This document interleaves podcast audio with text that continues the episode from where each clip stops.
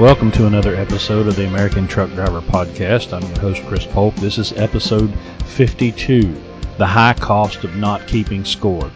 This is a special episode where Larry sat down to have a uh, conversation with a fellow Landstar BCO, Steve Wheeler. Steve has a lot of experience as a bookkeeper and accountant, and I was on the road that night, so these guys sat down over Skype and had a good conversation, and we're going to present that conversation here for you. I'll be back at the end of their chat to close out the show. Steve Wheeler, welcome, Steve. Uh, thank you, Larry. I uh, appreciate you having having me here tonight. Enjoy your podcast. Well, Steve, take a minute and just tell us a little bit about your background, how you went from an accounting background to driving a truck, and uh, just give us a little brief introduction as to how that all happened. Uh, yes, uh, I've always done accounting myself since I got out of the accounting business. I actually have spent a little time as a as a cost accountant at a uh, a major uh, engine builder. And uh, back in 1981, there was a really bad recession, and uh, I got laid off. I was the newest guy in there, and I got laid off. A lot of people did during that recession. I went to two months of truck driving school at that point, and I tell you what, uh, I would have uh, been bored to death. I love numbers. I love accounting. I love helping people with accounting.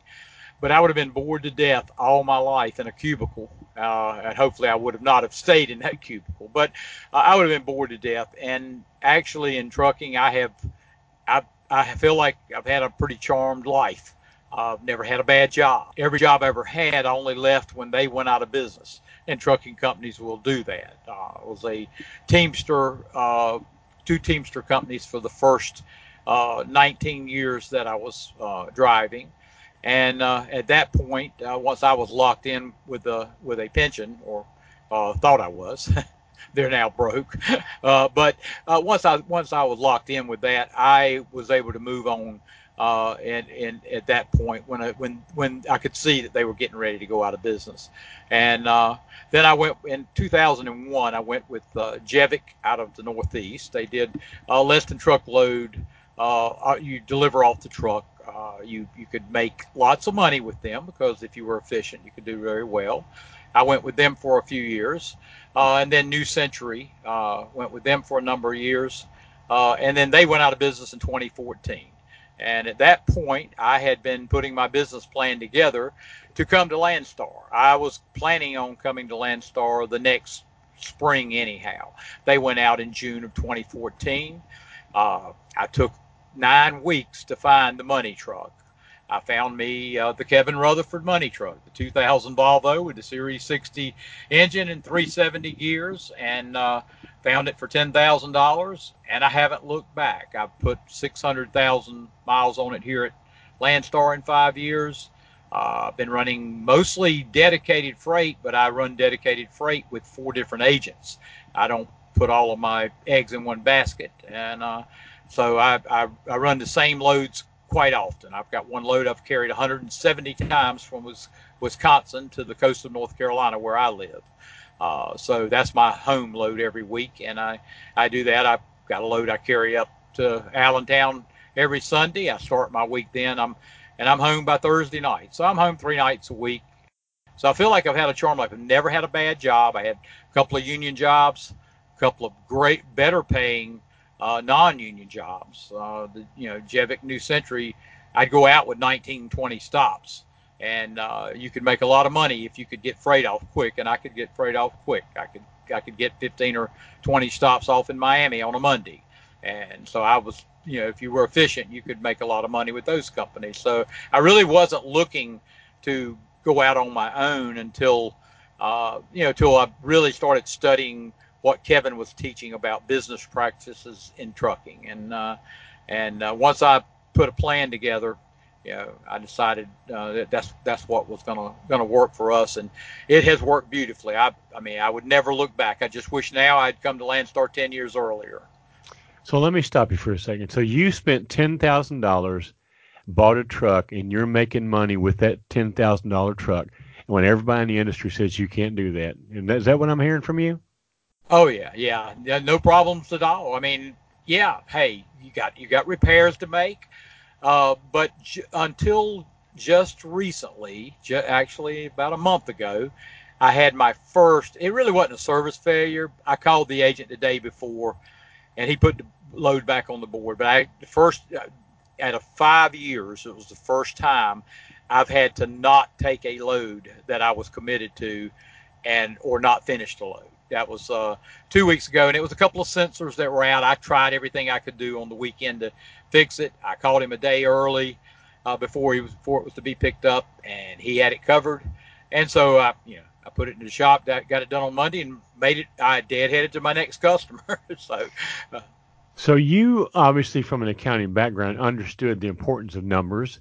Obviously, that's reflected into your decision to buy that truck and go into business with that truck you know, these are the kinds of things that we're trying to teach here, and we're trying to um, let people know that that this is possible. You don't have to go into debt. You don't have to spend one hundred and fifty thousand dollars on a truck to go into business. So let's talk about that because let's just assume now that we've got a, a uh, one of our listeners is is, is one out, went out and bought a truck, and and now now they're in business. Okay, so, uh, from an accounting standpoint, and, and again tonight we're going to all our, our discussion is going to be based around bookkeeping, accounting, and what I call keeping score and the and the importance of that. So, from from a bookkeeping or accounting perspective, once you've got the truck and once you're leased on to a carrier and, and you're you're ready to start hauling freight, Steve, in your opinion, what's the next thing? Or maybe you probably should have done it before you bought the truck, but probably um, you know, many many people don't but now that you realize that you're not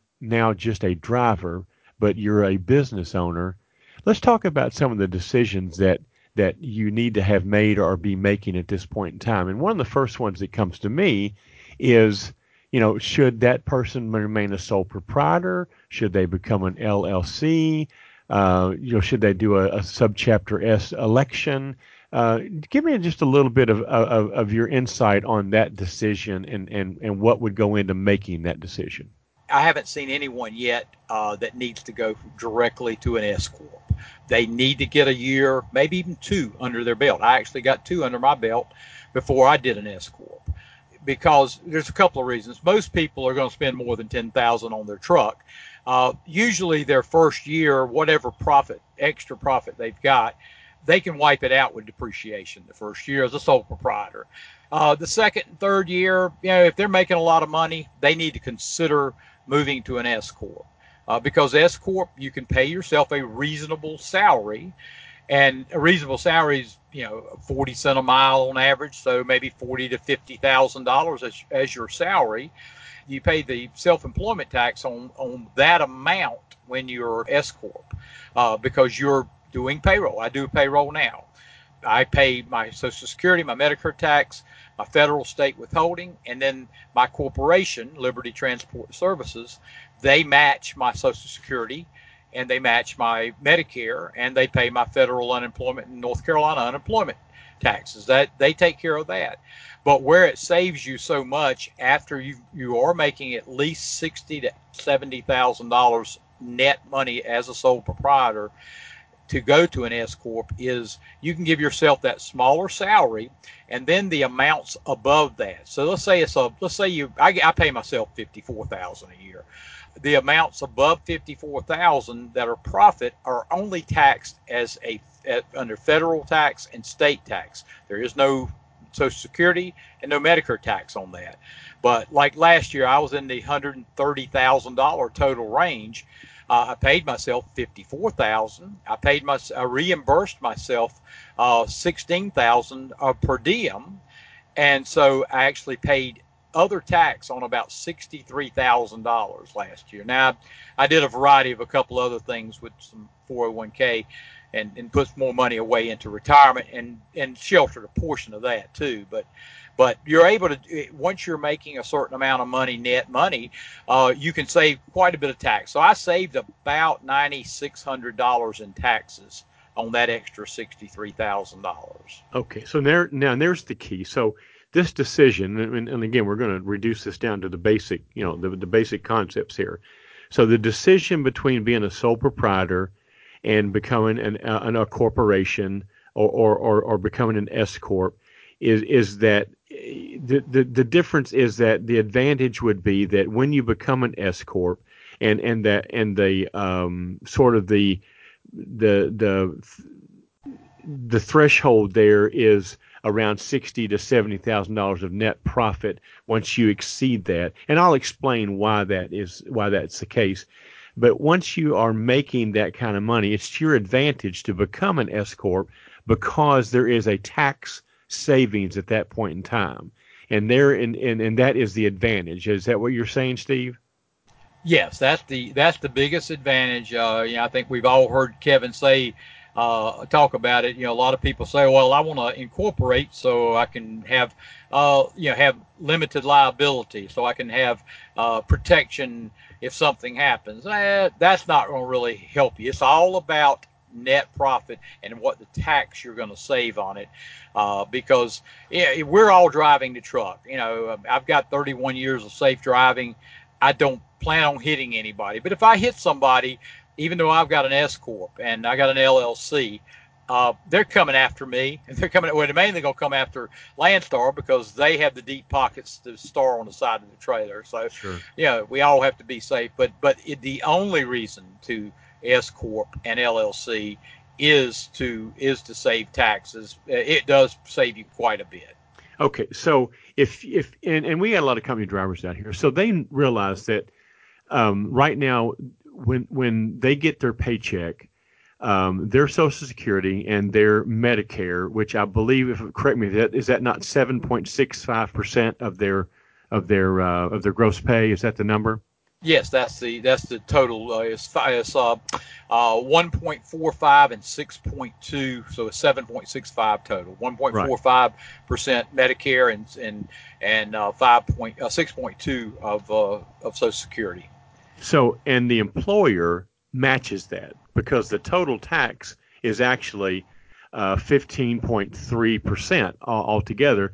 The employee responsible for half of it. The employer matches it with the other 7.65. So what you're saying is that when you're self-employed and you your income your your net income exceeds sixty thousand dollars, and I'm going to explain the reason why that number is important in a minute. But you're saving then that other 7.65 percent that your you, your employer would have paid, but now you're paying it yourself in self-employment tax um, because of the fact that you know you're self-employed. And if you um, uh, become an S corp and you pay yourself a reasonable salary, and, and we'll discuss that that that term as well. Um, you only have to pay the the 7.65, the payroll tax, on your salary. You don't have to pay it on the profit or the dividend that you take not in payroll. Would that be accurate? Yes, that's correct. You only pay federal and state tax on, on that. You don't pay the 15.3%. And that's the big savings. Right. Uh, you know, that and our per diem reimbursement that we can right. do. Now, when you become a corporation, that's a whole different um, that's that's a whole different uh, cost because now you have to file an individual tax return, and then because the corporation actually becomes a a a a, a, um, a, a person in the eyes of the IRS and the government, uh, you know, th- there's another tax return that's due on that corporation, and that tax return is not inexpensive to prepare. Is that correct? Uh, yeah, most people are most people are paying somewhere around uh, six hundred to thousand dollars for their for both of their taxes to be done. Uh, uh, but that it costs a lot more to do that than it does the individual return, and and uh, that one's that one's due a, a month before the the 1040 individual uh, uh, income tax return is due. So you, you have your corporate out of the way, and then you get the figure off of your corporate that just goes right in onto your personal return, and that's the taxable part that becomes for federal or state, uh, federal or state uh, uh tax, you know, to be to be taxed for that. So, uh, but uh, yeah, that did not getting in, trying to get into the weeds too much, but that's that that is it though. Yes. So getting back to the sixty to seventy thousand dollar number we talked about, th- the reason why that number is the threshold is because the cost of setting up the corporation, the cost of maintaining the corporation, primarily through payroll expenses and the additional tax preparer fees for that other corporate return, the cost would exceed the savings of tax if you're making less than sixty to sixty-five, maybe seventy thousand dollars a year. Uh, would that be an accurate statement? Uh, yes, that, that is that's exactly right, and uh, and really, basically, what you're looking at, most states, North Carolina, and I know New York. I I actually helped someone in New York uh, that's done this. It's about two hundred. You have a two hundred dollar fee every year to pay the Secretary of State to keep things going. Right. Uh, right. You also you also have uh, uh, you also like I say you have the, the the what it costs to do the return, and you have you know, whatever your payroll is. Now you can you there there are people that uh, that will do the payroll themselves. They'll go get QuickBooks. You can or or you can do it also through uh, Intuit, uh, and you can set up and do your own payroll that way. I just went with uh, with a with a payroll firm. Uh, I've got a flat rate, and uh, if I add trucks, I could add up to five drivers and not pay any more for my payroll. So uh, I just let them do it. It runs me it runs me around seventy-five dollars a month. So you figure there, that's almost a thousand dollars a year, a couple of hundred for your your state, uh, you know, for your state uh, fee every year, and then say even if it is a thousand dollars for your uh, your tax return. I do my own for free, uh, but that's because I have you know I have I have that I have that skill to be able to do that. But that's about two thousand dollars that you would in, end up paying out. So using my scenario from last year, uh, I, I would I saved about ninety six hundred, uh, and then I paid like I say I paid paychecks about nine hundred. I paid two hundred to the state of North Carolina, so I really netted about eighty five hundred dollars in uh, tax savings and uh, and and and paid paid those other those other two items payroll ta- the pay the uh, payroll company and the uh, and for the for the state fee. But uh, but yeah, that's uh, that and that's like I say, most people. Um, you know, once you get over sixty to seventy thousand, uh, it's basically for every ten thousand dollars, you're going to save fifteen hundred. Uh, every ten thousand dollars of income above that, you're going to save fifteen hundred in taxes. Okay, so now we've kind of decided that we're going to be, you know, for all intents and purposes, we're going to be a sole proprietor for at least the first year, maybe two, depending on how profitable we are and then we're going to become, uh, you know, some type of a corporation, whether it be a sole proprietor operating as an S corp, I guess, or an LLC operating as an S corp. And and uh, again, we don't have to get too too much into that right now. Uh, the the primary thing is that once you become a corporation, you must have payroll. That's no longer an option. So you've got the payroll expense, you've got the you know the the and and, and like you say today uh, I mean, uh, probably most drivers are, are, are listeners to Sirius XM. There's companies on there that advertise all the time, payroll for you know little or nothing. So it almost doesn't make sense to do it yourself when you know these firms will do it for you know for hardly any money at all. And and and two, from my experience, and you correct me if I'm wrong here, the biggest hassle with the payroll is not so much the weekly payroll; it's the quarterly reports, you know, that you have to do, and and uh, those have to be filed timely. And you know, so when you become a corporation, you know, you um, you know, we were talking about protections a while ago, and and uh, you know, I've had this discussion many, many, many times that you know that, that this protection thing is kind of a kind of a uh, it's a myth to begin with, but assuming that you were afforded some protections by being a corporation, those protections only exist in, in as if you if you conduct yourself as a corporation, and conducting yourself as a corporation includes having a board of directors, having meetings, you know, keeping minutes from those meetings, uh, you know, doing things that corporations do. And if you fail to do that, then you also fail to get the protections that come from it. So in the in the term for that in the legal world, it's called piercing the corporate veil. And all they have to do is prove that you didn't have an annual report last year, and no long, you're no longer acting as a corporation, so you don't get the protections. So uh, the benefit, it, like you said, is it's simply the tax savings from not having to pay payroll tax on dividends is really what we're talking about here. So, assuming we've made that decision now, what is the what what what does having bookkeeping do for me as a driver? I mean, what why do I need to worry about that? I mean, what what I mean, as long as I get my what if I just take all my stuff and throw it in a box and take it to you as my tax preparer in March and say, okay, Steve, here's my stuff. You know, do my tax return and I'm going back to work. You know, so, talk me through why that's not a good idea, and and, and what what's the advantage of, of of of keeping books? Well, the biggest advantage is first off, you know exactly what your business is doing all the time. Uh, you know, even people that do collect all of their receipts, and most people end up losing some because they just have them laying around in the truck. Uh, a lot of them now are on that onion paper, and uh, if you get let it sit in the sun a day, you you lose all the ink on it. You know, you so there are lots of ways that you can hurt yourself by not taking care of the receipts.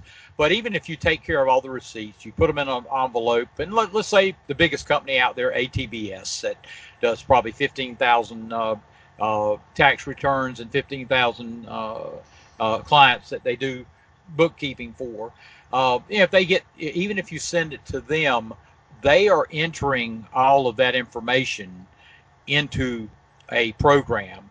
And if you've got a pretty good guy there, he may be sending you a report every month and then calling you and going over it with you. Uh, but it's just like any big organization. I hear people all the time saying, "Well, my guy never sends them to me," and I, yeah, I don't get them. And you have people like that. I have other friends I have that are with ATBS or with a big big group like that that they get good service from it and it's fine. So you got some like that. But if you're doing it yourself, you are intimately knowing all of your numbers and and uh, you kind of know where I'm going with this is that I, as an accountant, there's the one program that is so easy and cheap to use is uh, the one that Kevin Rutherford has on called Profit Gauges because it's all online. Uh, you can, you like I say, you can uh, once a month put your expenses in and your four or five settlements in. Takes about 30 to 40 minutes a month to do do your accounting, and you have all the reports. You have a business report and a profit and loss. And when you get to the end of the year, you click tax report, and then they can e- uh, the program will email it to your tax preparer.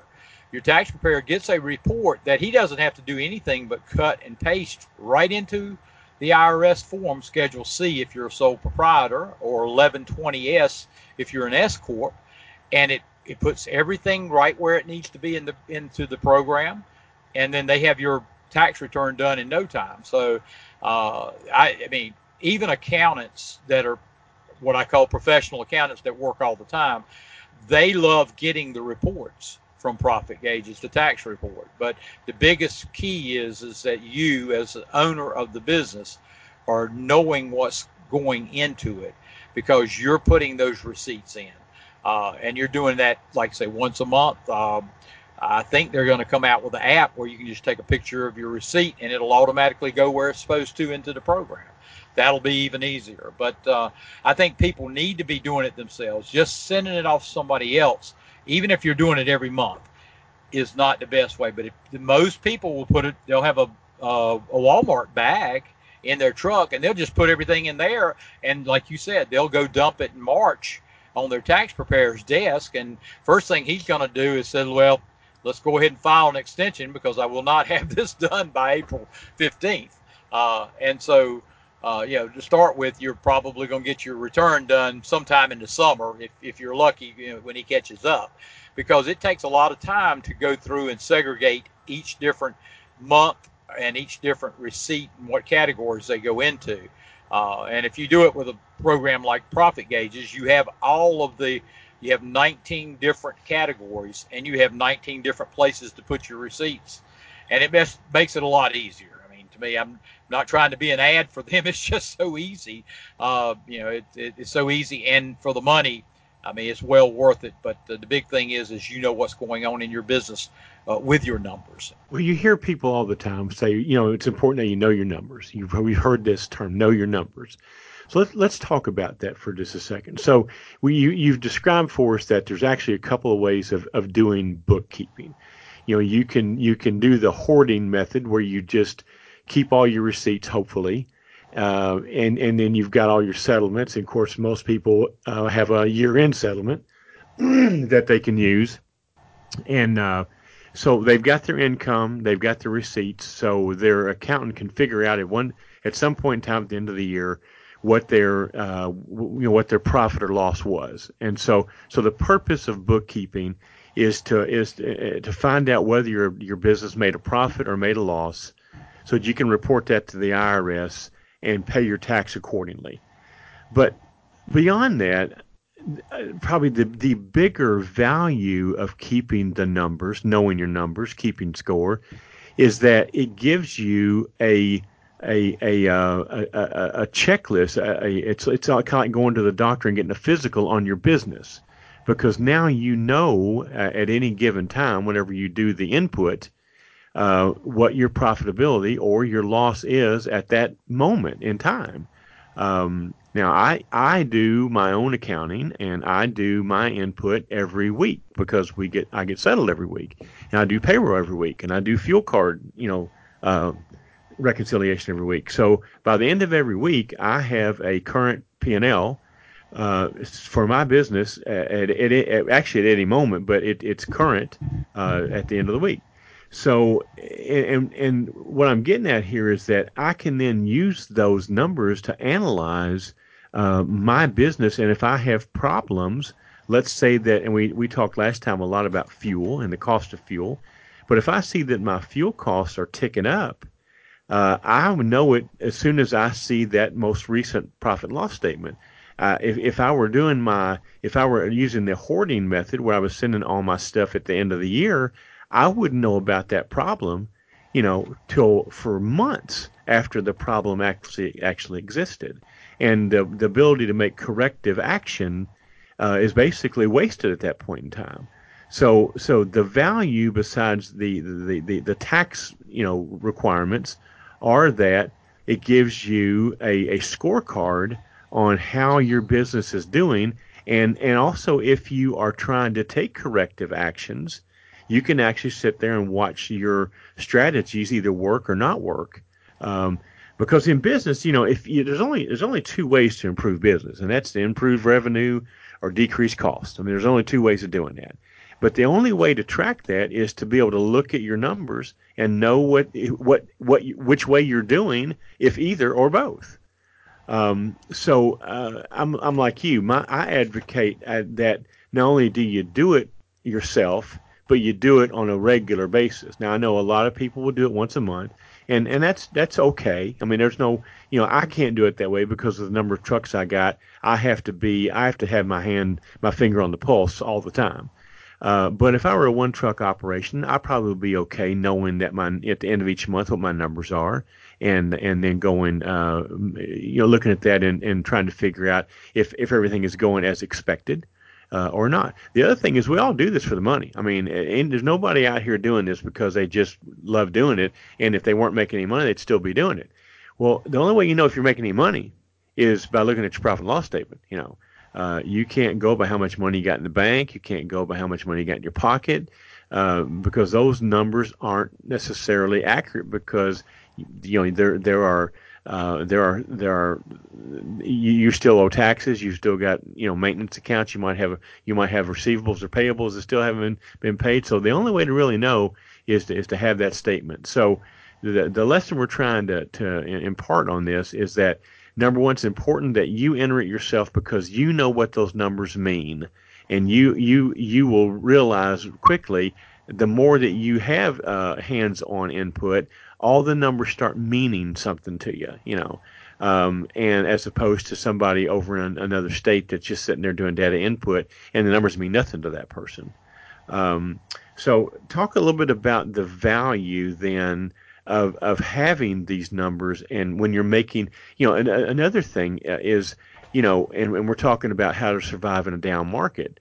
How do you know whether or not you can take a load that pays a dollar ninety-five a mile. How do you know if you can take that load and make any money or not if you don't know your numbers, Steve? No, you can't. That's that's the thing. You can't. You have to know your numbers. You have to know. You have to. You have to have, and you have to have a plan together too. I, you know, uh, I know a lot of guys are just running off the load boards, uh, and and when they're running off the load boards, they're probably sitting a lot because a lot of the rates on the load board sometimes can be a little low. Uh, they got to have a plan, but the only way to make a plan is to know your numbers. You know every expense that you got. You know you're at six cent a mile for for tolls if you're running the Northeast and the Midwest or whatever.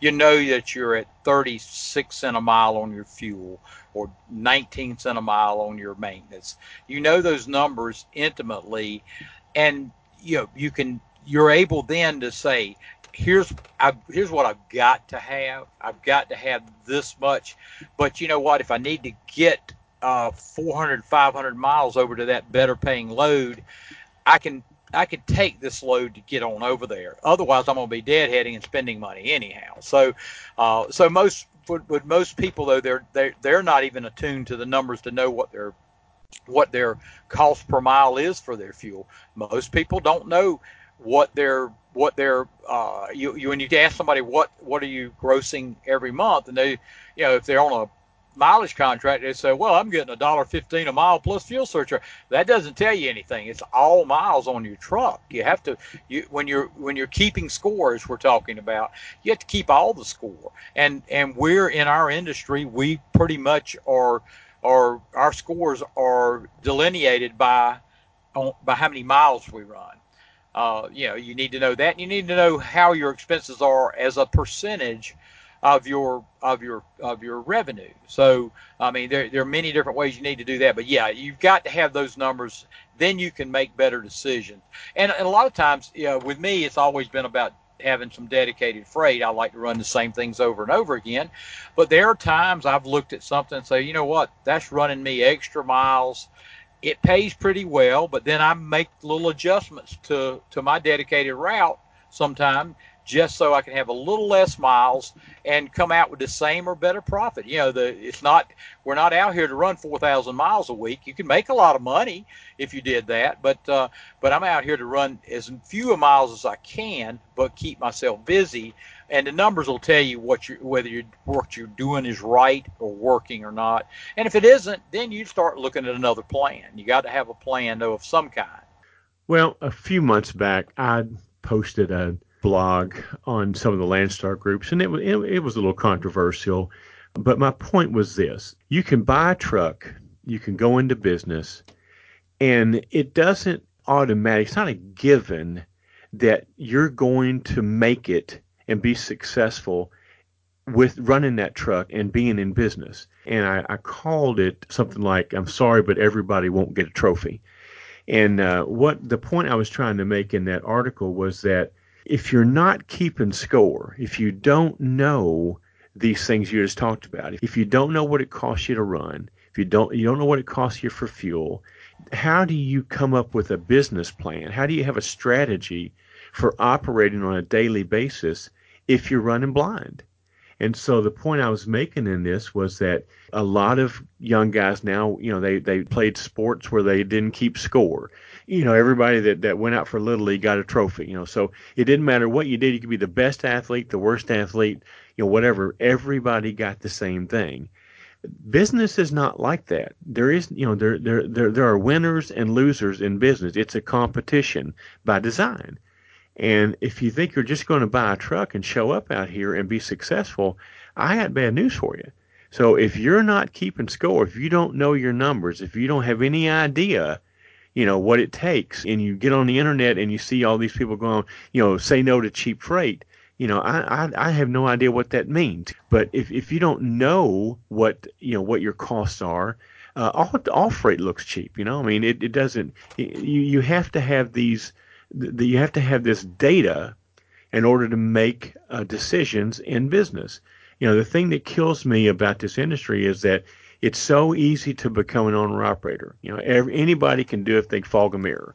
You know, if you've got a decent driving record, you have zero credit and zero cash, you can go sign a lease purchase, and tomorrow you're an owner operator, and now you're the one that's having to make these decisions. You have no idea where to get the numbers. So that's what we're trying to do here is to stress to you the importance of knowing these numbers. And the numbers are available to you. You just have to come up with a way of recording them. And Steve, you're you're an accountant. I mean, a, a bookkeeper and an accountant. You're really basically a historian. All you're doing is keeping track of what happened and creating data so that you can go back and look at that data and analyze it. You know, a lot of valuable reports come from this data. And the one we, we, we're going to talk about the most, and you'll probably hear, hear the most about, is called a profit and loss statement. And typically, most businesses run that at the end of every month, like you talked about how you run your business. After you input all of your revenue and you input all of your receipts for your expenses, then there is a number that is left over. And it's either a positive number or a negative number. And that's called a profit or a loss. A lot of people, you've heard this term, the bottom line. Well, the bottom line comes from that that that statement, that profit and loss statement, the bottom line is what that number is, whether it's red or black or or negative or positive. So without having this profit and loss, and every business in the country, in the world, generates a profit and loss. I don't care how big or how small they are. That's the that that tells you whether or not you're running a business that is, is successful or meeting your objectives, or you're not. And if you're not, what do we have to do to make it that way? But if you don't have the profit and loss statement, Steve, how do you possibly know whether or not you're meeting those objectives? You have no clue then. That's the thing. You have no clue then. And most people don't. I mean, this is a, unfortunate, it's a 90 to 95% uh, problem in our industry that people don't know. You can't make quick moves. The only thing, like last year, everybody said, oh, I'm just going to get a big rate and I'll be great. I'll be fine. I'll be fine. They were fine until the rates weren't that good, and then they still they had no clue what was happening to their bid. They didn't know what their cost was last year. Uh, if they'd have known what their cost was was last year, they would be able to make some some moves and maybe maybe gotten into a dedicated uh, lane or something when when those spot market rates that were just fantastic uh, went away. And that was that was the key. But I've always said that being consistent is better than being being hitting home runs and being consistent, hitting singles and doubles all day long, all week long. If you're doing that all the time and you're keeping freight on your trailer because you've got a plan, then you're going to make money all along. It may not be quite as much money this year as it was last year, but it will be it will be much better than the folks that don't have that plan and they're just they're looking at the rates and saying I'm not going to pull it at that that amount. Well, then they sit a day, and once you set a day, your your fixed costs keep going. Your insurance, if you got a truck payment, that percentage of the truck payment that keeps going that day. Uh, you're sitting there, but every all those fixed costs are sitting there. You've got to make even more the next day to show a profit. And what people don't realize is they'll sit there two or three days, then they'll deadhead out of an area. And uh, I mean, I, I it's it's sad. It saddens me because I know that you can you can keep freight on your trailer every day. You just got to have a plan to do it. You got to build great relationships. And and that's the biggest thing. Most people don't want to build the relationships. They just want to call on a load, get it and go, and then end it. Uh, you know, get through the load and and not make any other calls. I mean, every agent I've ever talked to here, I, I was respectful with them, even if they, you know, we we hear about the cut and paste agents. You know what? If I needed that load, that short load that went from Indy to Milwaukee, and they gave me that load, I'd call them back and thank them for it. I'd try to make a contact with them that, you know, sometimes I can give that agent a call and say, hey, I'm here and I need to get to Milwaukee. Can you know? Can you look on the big board because I know y'all y'all will uh, y'all go out on the uh, DAT and the TruckStop.com boards. Can you get on their board and take a look and see if you see anything? Sometimes I, they find me something. I may have had a load to cancel, and so building those relationships, you you can make those phone calls. If you if you'll do that, you'll always keep freight on your trailer. The consistency is more important to me than the hitting the home runs that people want to do. But the people, nobody knows their numbers. So hit, you know, whether you're whether you're hitting home runs or consistent, you still got to know your numbers. You're going to be a lot more cons- if you're consistent. Your numbers are going to be a lot better overall. Uh, I mentor several people here. I've taught that to them and they they have a plan. They I, I like them to you know have a chance to get home. So they usually get home a couple of days a week, but those other five days they've got freight on their trailer every day, and it's uh and that's that's the way they stay consistent. And I'm also I'm dogging them about making sure they know their numbers. Uh, and most of them do their own accounting, but there's a couple that don't. But uh, I tell them you you get those reports every month from ATBS, and you go over them. And if you need to go over them with me, call me, and I'll go over them with you. You know, but uh, you got to know those numbers. Well, you talked a lot of strategies there. You you really you, you said a lot of things, and I think the overri- overriding uh, theme there is it's slow and steady wins the race.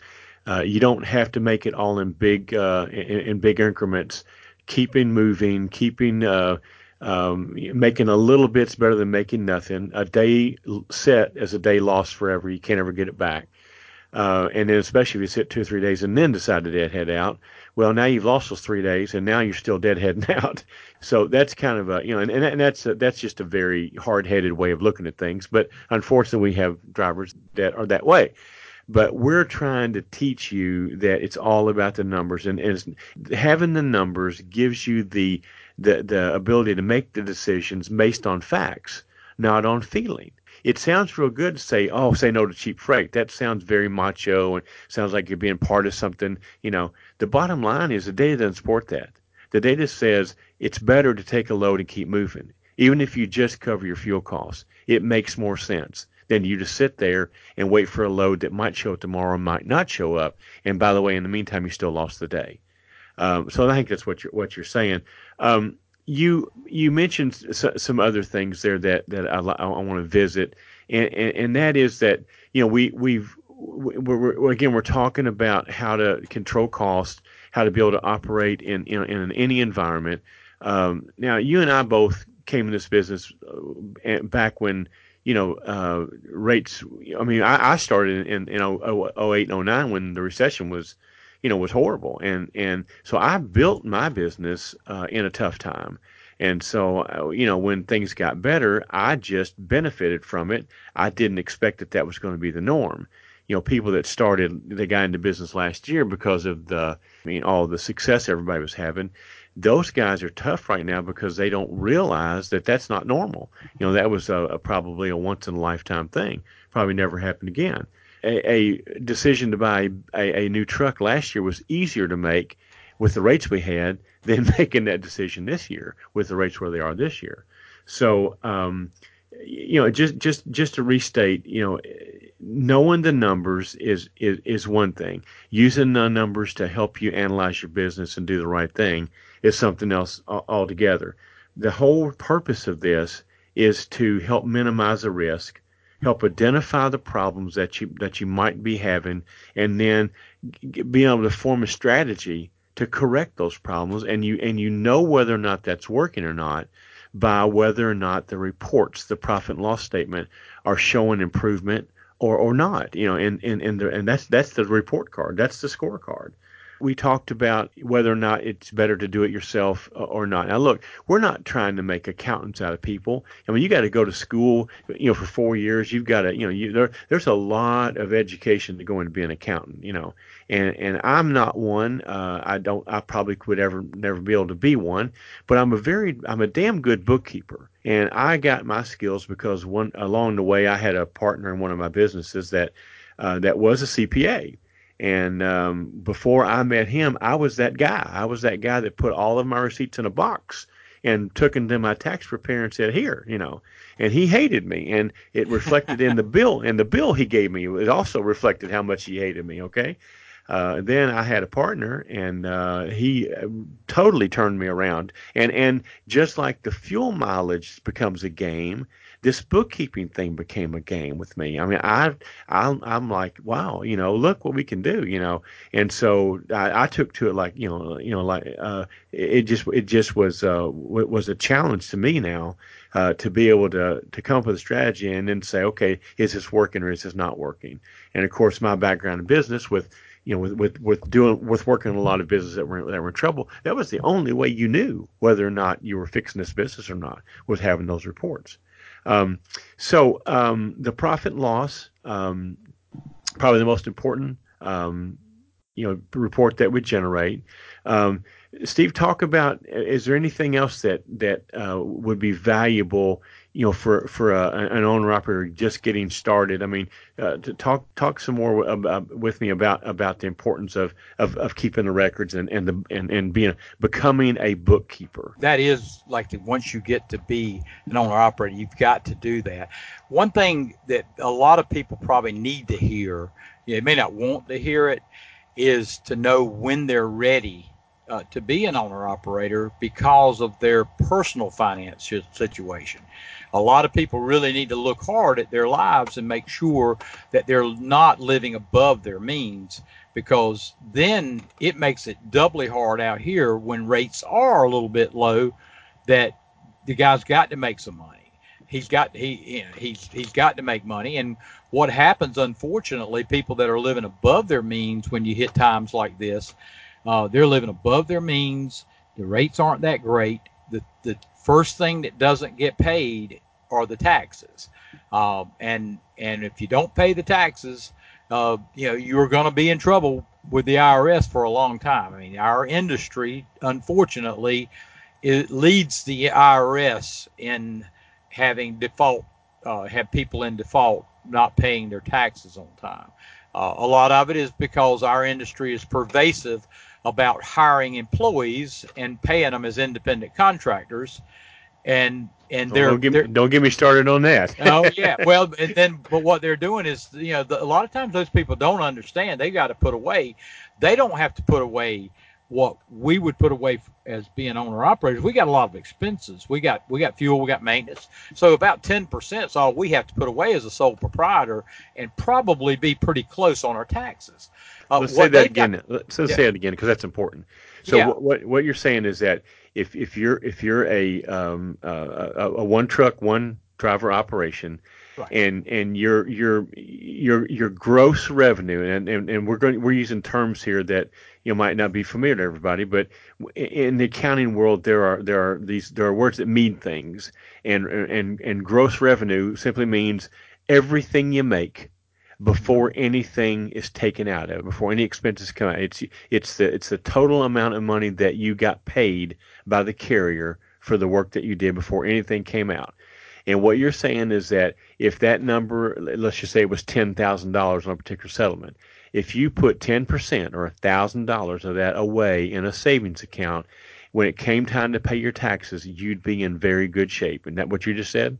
Yes, it, it's really close. It's you know you know you never know exactly till you get to the end of the year and exa- see exactly how much profit there is. Sure, sure. But but it, but you would you would fe- would would basically your self employment tax, your federal federal tax you owe, and state tax. Ten percent is usually pretty pretty close because most people that are sole proprietors are only they're going to only be able to keep about forty. If they're really good, they'll keep fifty percent of that of their revenue. Uh, but at 40%, uh, and 40% is what they're keeping. Well, 10% is like 25% of that. Uh, so for, for them, they, you know, that's about what, you know, like I say, the, the guys that are 1099 employees, and you probably have some people here listening that are driving maybe for BCO. We have BCO owners here that are paying on a 1099. I don't like it. It's not legal, and I don't think it's ethical. I know you don't, and uh, but but there are some people that are doing it, and those people that are working for them need to be putting 25% away. Right. That's where that's where the IRS has such a a uh, problem with our industry. People don't put the money away; they live off the gross, and even owner operators they live off the gross and don't put the 10% away, and then they don't have the money to pay the tax. And then the rates are down a little bit this year, so the first thing that's not getting paid is the tax and you know it takes a long time to catch back up from that. Some people there are many many people. I've run into many people i've run into people in my lives that were that in my life that was were company drivers that had not filed a tax return in 15 years because they they were owner operator for four or five years and didn't do it and they're scared to even file one after that. I mean that's they're having to look over their shoulder everywhere they're everywhere they're at. They're having to keep a, a, a debit card from walmart to keep all their money on. I mean, they, you know, that's that's this horrible way to live. And yeah. um, so, uh, so in our business, it unfortunately we're one of the worst businesses. Uh, it, one, we're one of the worst industries for IRS problems. And and people people have got to know that just take just if you just sent just take ten percent and put away. You know, pay it quarterly if you can. You you'll save a little bit. You, you'll have a little bit of penalty and, and interest if you don't pay it quarterly. It's not a lot, but your tax preparer is probably not going to tell you. Their their program is going to automatically uh, uh, figure out whether you paid enough each quarter. And when you get your tax return, there's a little line down there that'll say uh, interest and penalty somewhere in that tax return, and it'll go in there. Uh, but but if they just put it away and if they pay it quarterly, they don't have to worry about that. But the main thing is, they put away 10%, they're not going to get in tax trouble. Well, the reason our industry is the worst in that is because we're in an industry where the the threshold to become a business owner is nothing like we talked about before. You can go tomorrow and lease yourself a brand new truck with zero money down, zero credit, and zero experience as a businessman, and you're in a business tomorrow.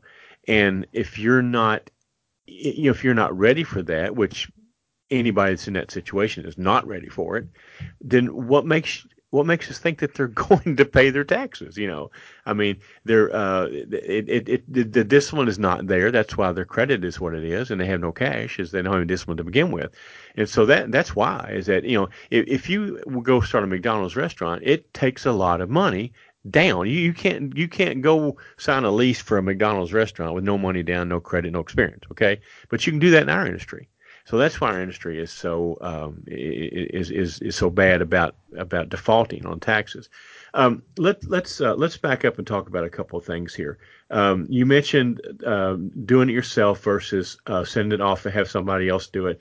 Now, one advantage, and, and I've got a way of overcoming this, but one advantage by using outside service is that you can um, you can take advantage of what's called benchmarking where your numbers are compared to other people's that are in similar operations as yours so that you can see that if your fuel cost is in line with what other uh, similar operations are.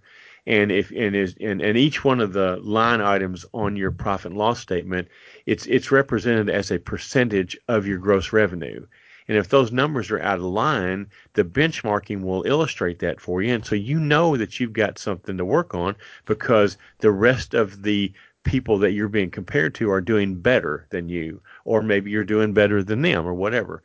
Um, I still think that even if you're going to do it yourself, it's very possible for you to get in a, with with a network of other people at your carrier or, or, or, or people that you meet where you guys can share your information and benchmark with each other. Um, all the other industries I've ever been into, we had these little, uh, we called them 20 groups, and we would have 20 different businesses from outside your competition area where we would get together on a quarterly basis and compare our financials and our operations to see how we compare to each other for the whole purpose of comparing and benchmarking our operations against others similar to ours that were, were, were not in our competition. Now, in trucking, I mean, who, I mean, we don't, I mean, who cares about competition? No one's going to corner the freight market. So you don't have to really worry about being in the competition thing. But there's nothing keeping 20 people from getting together and, and sharing their numbers and, and, and saying, okay, you know, how, how do I stack up against you guys? Uh, did, don't you see that in other industries as well, Steve? Yeah, you do. You see, well, in most industries, every they have an industry association, and you have all kinds of interaction with other people that are like-minded and have businesses like yours, like you said, not particularly in your hometown, but in your area, regional, uh, even state statewide and, and you can you can do that and the benchmarks are usually there's usually a, like a, a matrix of of what you need to do in this industry you know to be to be profitable. Uh, and and in ours, it's not especially. Now that is one one big big uh, advantage that somebody as big as ATBS with 15,000 clients, they have really good data, and they actually publish it out in uh, publicly every year. I mean, uh, you know, this year we found that that that that uh, owner operators that were uh, leased to a carrier like we are at Landstar uh, averaged making about eight thousand dollars more than than a single uh, single truck owners with their own authority this year. Now, part of it is single truck owners with their own authority may take more time off, uh, but they may be running off the load board. So, but last year was the best year ever, and that was a, they were still eight thousand dollars behind people that were leased to a carrier.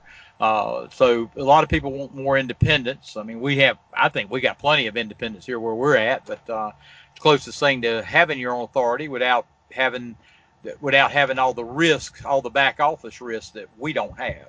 Uh, so uh, for me, I mean that that works. But yeah, uh, but ATBS they they have some really good benchmarks and uh, uh, and yeah, it it you know if you are a client of them and and I have like I say I have one of my mentees that that works. He has a really good uh, staffer there at ATBS that calls him and goes over things with him every month.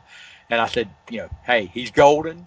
You know, if you don't want to do it yourself, hey, have at it. He he sounds like he's you want to clone him and and because not everybody that that does this any kind of work uh, in an office like that, you know, it's a 20-80 rule. 20% are going to do, they're going to run through a brick wall to do it right. They're truck, whether they're truck drivers, accountants, uh, or or garbage collectors, and the other 80 sometimes aren't.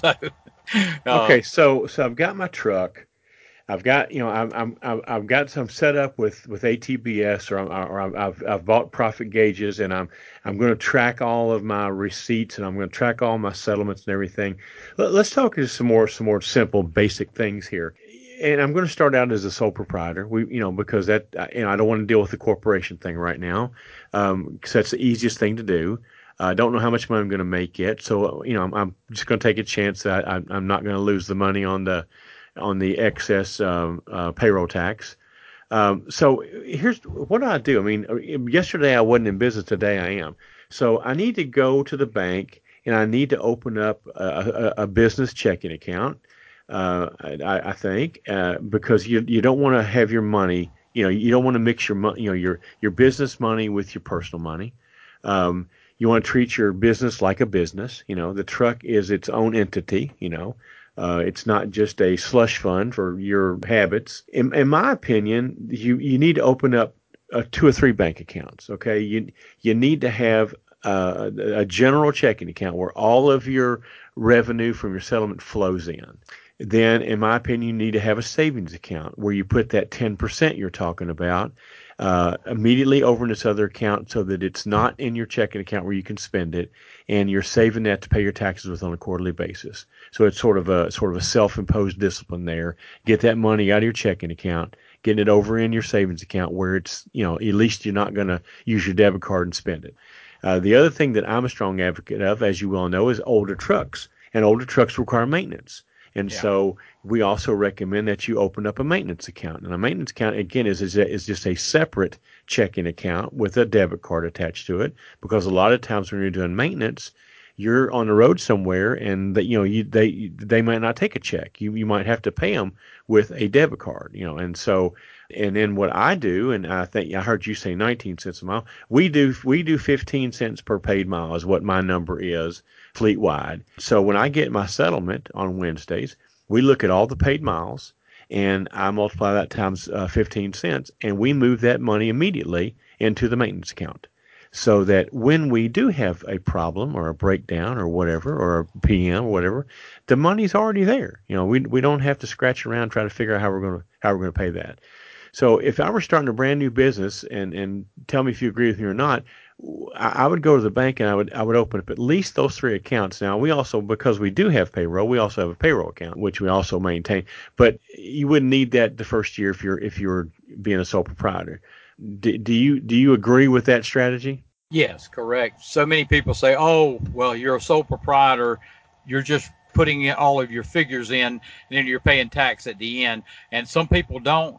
I tell them, yeah, but you're, you're also running a business. When you're running a business, you really need to keep things separate, and you need to put yourself on a budget at home that you're not just taking all the money out and putting uh, all the money that from the business, like you said, as a slush fund, and just spending it, or having the spouse spend it or that kind of thing. So, uh, yeah, that's important. I mean, the, the, that is very important. You also have to get your uh, get an EIN because you have to pay your 2290 heavy uh, use tax.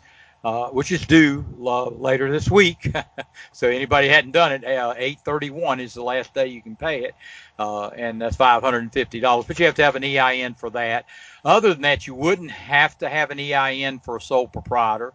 Uh, but you do have to have one, uh, and they, if you get an S corp, they will. If you already have one, they will assign you another EIN when you when you're S corp. So you don't have to you don't have to worry about that. They will assign you one, and you'll everything will go under that number at that point. But but yeah, keeping everything separate is important, and it's also like you said, the discipline of putting the ten put the money away in the savings account, the maintenance account. Um, you know, at Landstar we have a we have a, an account here. It's, it's a voluntary escrow. Uh, I pack it full because they pay 2.65% interest, and I don't even get close to that at home. So I keep all I can in there, but I do keep money in savings accounts at home with my uh, uh, my business, and also for on the personal side, also because, uh, like I say, we have we have we have plans real estate plans in the future. So we have a real estate account. Now, we got some different different things, but like I say, having something having one for each different one, it creates the discipline in your life.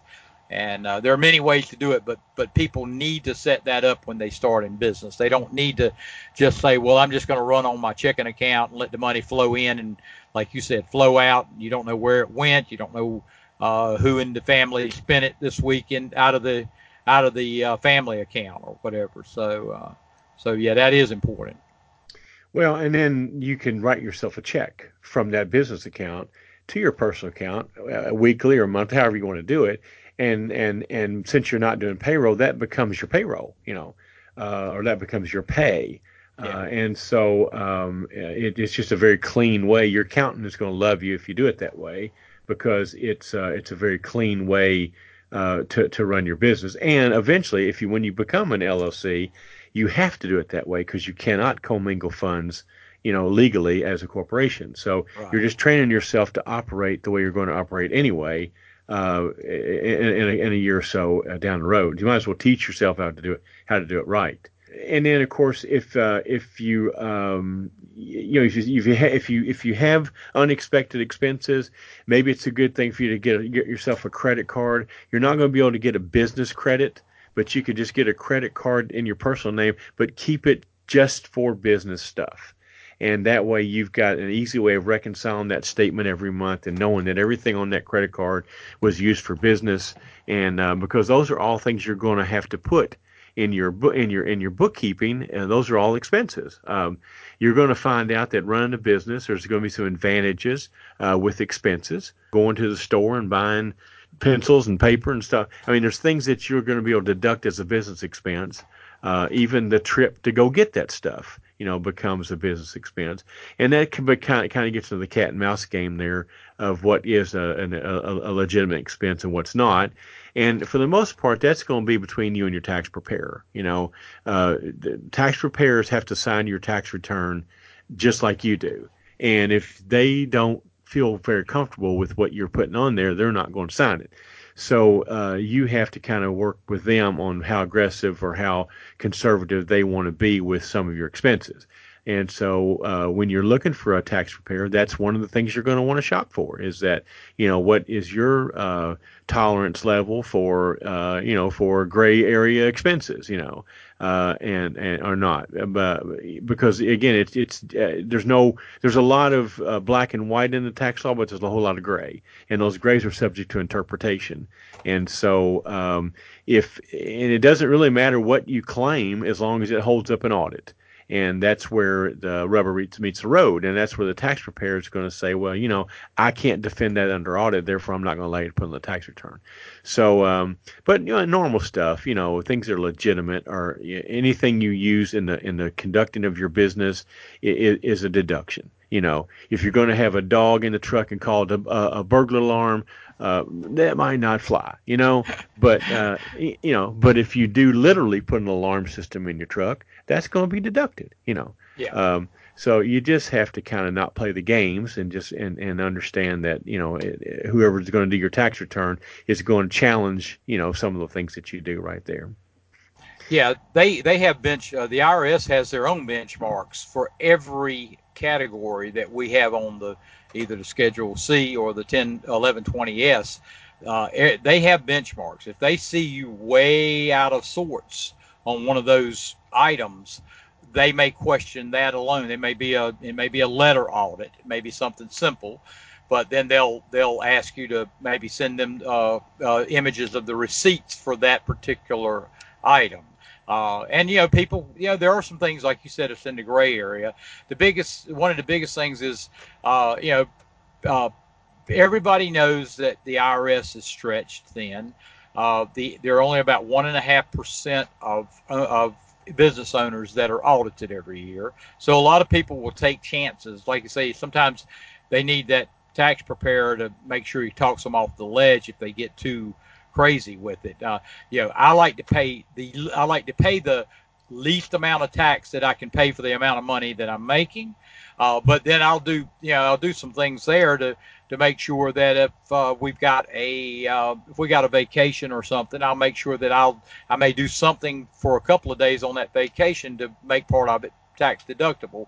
That has to do with the business, and and it can be as simple as taking all of your taking your your uh, accounting with you and spend a couple hours every day doing accounting while you're on vacation. You are doing part of your business. I mean, that is legitimate, uh, you know, and, and, but you don't, you can't do that if you're going out of the country or anything like that. It has to be, you know, but it would also bring up a red flag possibly. So you have to consider that because, uh, so many people do try to, try to cheat. Everybody, I, I, I hear people all the time in truck stops say they've never paid any, had to pay any taxes. They're they got the best tax preparer in the world. He never, they never. Had to, well, there's only two ways you're not going to pay some tax. You're either not making money or you're cheating a whole lot. and so I, I really don't want to be in either category there. I want to, I want to make a lot of money because when I'm out here, I want to be making money, and uh, and I want to pay as little tax on that as I can. But there are other ways you can do it. You know, uh, you know, 401k. If you're, you know, you can do a, you can, uh, you can do a Keogh or you can do a matching individual 401k. There's so many ways you can reduce your taxes that are that are not doesn't have anything to do with uh, cheating. So we talked about benchmarking. I think uh, to sort of wind this thing down a little bit, I think probably the most important number, uh, other than the profit and loss number, uh, but but the thing that keeping score provides you, and, and, and, this is a big one, is what we call CPM or cost per mile. Yep. Uh, because if you don't know that, you have no way of effectively operating your business because you don't know what it costs you to operate your business. I promise you, if you go into a McDonald's and you get the manager aside and you ask him how much a packet of ketchup costs, he will tell you to the you know to the fraction of a cent what that cost. You get a truck driver aside in a truck stop and ask him what his cost per mile is, and he ain't got a clue. But yet they're both running businesses. So the, the lesson here is that if you don't know your cost per mile, how in the world do you know whether or not you can take a load and make any money? You know, how do you know if you're if you know if if if your operation is is profitable or if it's losing money? And so at the end of the day, all these numbers are going to go together and and and and probably and my, again my my opinion the, the, the most important number you're going to get from your accounting system as often as you keep it updated is going to be what your cost per mile to operate your truck is. Uh, talk to me, Steve, about cost per mile and, and tell me how you figure yours and, and, and, and how what you think about how important that number is. Yeah, it's very important. I mean, on the expense side, we we have like 19 categories that we have everything in. Now, in those categories, you're going to have things under it. If you got fuel, you may, uh, if you have an emission engine, you may have uh, another category, subcategory DEF, you know, diesel exhaust fluid. Uh, you may have your oil your and your your coolant and other other things that you add into the engine. You can have all those under under one item, but what I want to know is is what is my cost per mile fuel? That's the main one. But you can add all those together, and you want you, you a benchmark there. You want to kind of know what the average is in the industry, uh, and most people know you. You can ask if you you you see the people on like the nine plus MPG club that are really really good at fuel economy. They're down in the in the low in the mid 20s on their fuel cost per mile. You know, I'm in the mid 30s. Uh, my, you know, like I say, it's a, it's a, I got 1.8 million miles on her, but I get about seven and a half miles to the gallon. It's, it's very good, like I say, for a ten thousand dollar truck. Uh, but that's a good one for me. Last year, like I say, my uh, had an in frame last year, and mine was my maintenance was at 19 cent a mile last year. I'm hoping to get out for 12 this year. But when you add everything together, uh, you got you know you've got several things that uh, tolls that are going to be fairly large. Our fixed costs at Landstar, as you well know, aren't all that great unless you have a truck with a uh, a with a very expensive truck that has you know a high value for the physical damage uh, premium. But you know, I with, with me, it's just it's the biggest thing we got, as you well know, is our our uh, workman's comp and but you you have all your fixed costs but once you get you divide everything every category by the number of miles you ran that year. And that's all miles. So the great thing about the program that we use is the one I use is is you put your odometer reading in to, uh, at the, at the first of every month into the into the program, and it figures your your cost. Every it figures all of your costs as a cost per mile and as a as a percentage of your revenue. So all of your expenses as a percentage of revenue.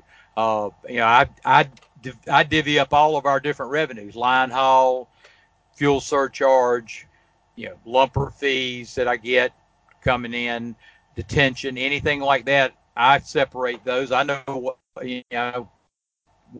I'll have that figure but you by having those figures, you come down to a figure where you can say, "Am I better off driving this truck, or am I better off going back and finding a great company job?" Because there are an awful lot of people. If they look at that number, they probably would be better off going back and and buy and and going to a good company job. I mean, I can. Uh, yeah, if I ever wanted to go back, I never want to. If I, but if I ever wanted to go back, I could I could go to ten places right now and make eighty thousand dollars a year as a company driver. I don't want to do it again but I make better than that. But I also have a lot better time off because I control schedule here. Those are the pluses of us being having the freedom of being owner operators. But if you don't know your numbers, or if you see your numbers and they're really really bad, some people I actually counsel a lot of people, and they probably need to go back and get a great company job for a period of time and definitely save money. And if they want to try it again later, at least be in a better place financially with their personal finances, save some money, uh, because uh, a lot of people are uh, when when when like you said when it gets to the bottom line, they have no idea how much that they are making. Well, and of course, you know the that the, horrible thing that we uh, deal with in this industry with the lease purchase.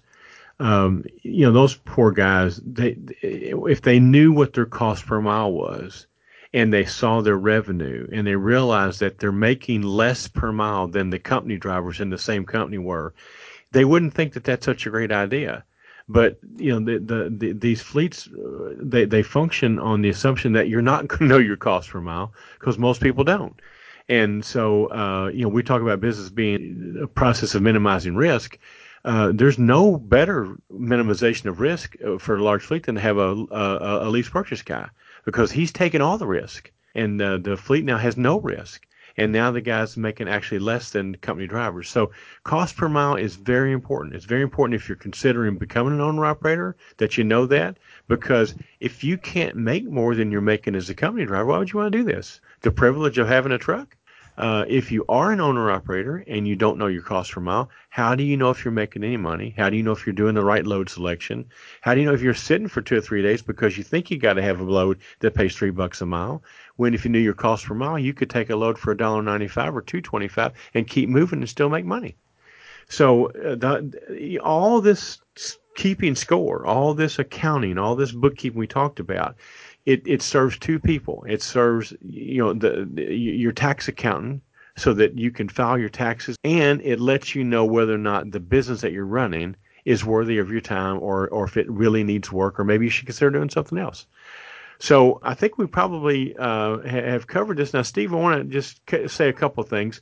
I want to remind people, you know, the name of our of my business is Blue Ribbon Logistical Solutions, and you know we've got some uh, plans in the future uh, to provide some solutions for owner operators and and and one of those solutions that we that we intend to provide is help in this area of accounting because it is such a a hard thing for a lot of people to do uh, you know, uh, some people think they don't have the time to do it, they don't have the expertise to do it, but they don't uh, really have someone who knows the industry uh, that they can they can go to. Because, believe me, when you say accountant, or you know that that's like saying realtor. You know, uh, every real estate agent is not a realtor. Every tax preparer is not an accountant. Every accountant is not a CPA so you know you you can't just go get one get somebody that has this title after their name and assume that they have any idea what they're doing you know you have to shop for that just like you do anything else um, but my recommendation is you get someone who is at least an accountant if not a cpa and that they have extensive experience in the trucking industry because there are things about our industry that are specific to just this industry like per diem that that if they weren't in uh, in the trucking industry, they would they would probably not know and would do it wrong. And so, um, you know, uh, the reason I say this is because we are going to consider uh, offering some of these uh, types of solutions uh, down the road uh, for you know obviously people who are uh, who are in our uh, listening audience here and who want to participate in, in some of these things. So we've got some announcements coming down the road uh, about some solutions. That being one of them. And uh, I just want to take this uh, time to, to thank you, Steve, for coming on tonight and bringing your expertise. Steve and I have talked, and he wants to be a part of that that solution thing when it does happen. And uh, you know, and and he's got a lot of expertise and, and a ton of experience in the trucking business, and and uh, I think he's going to be a great asset when we start to uh, go down that path. Uh, so, Steve, I want to again thank you and uh, and wish you good night, and we'll uh, we'll do this again sometime, okay?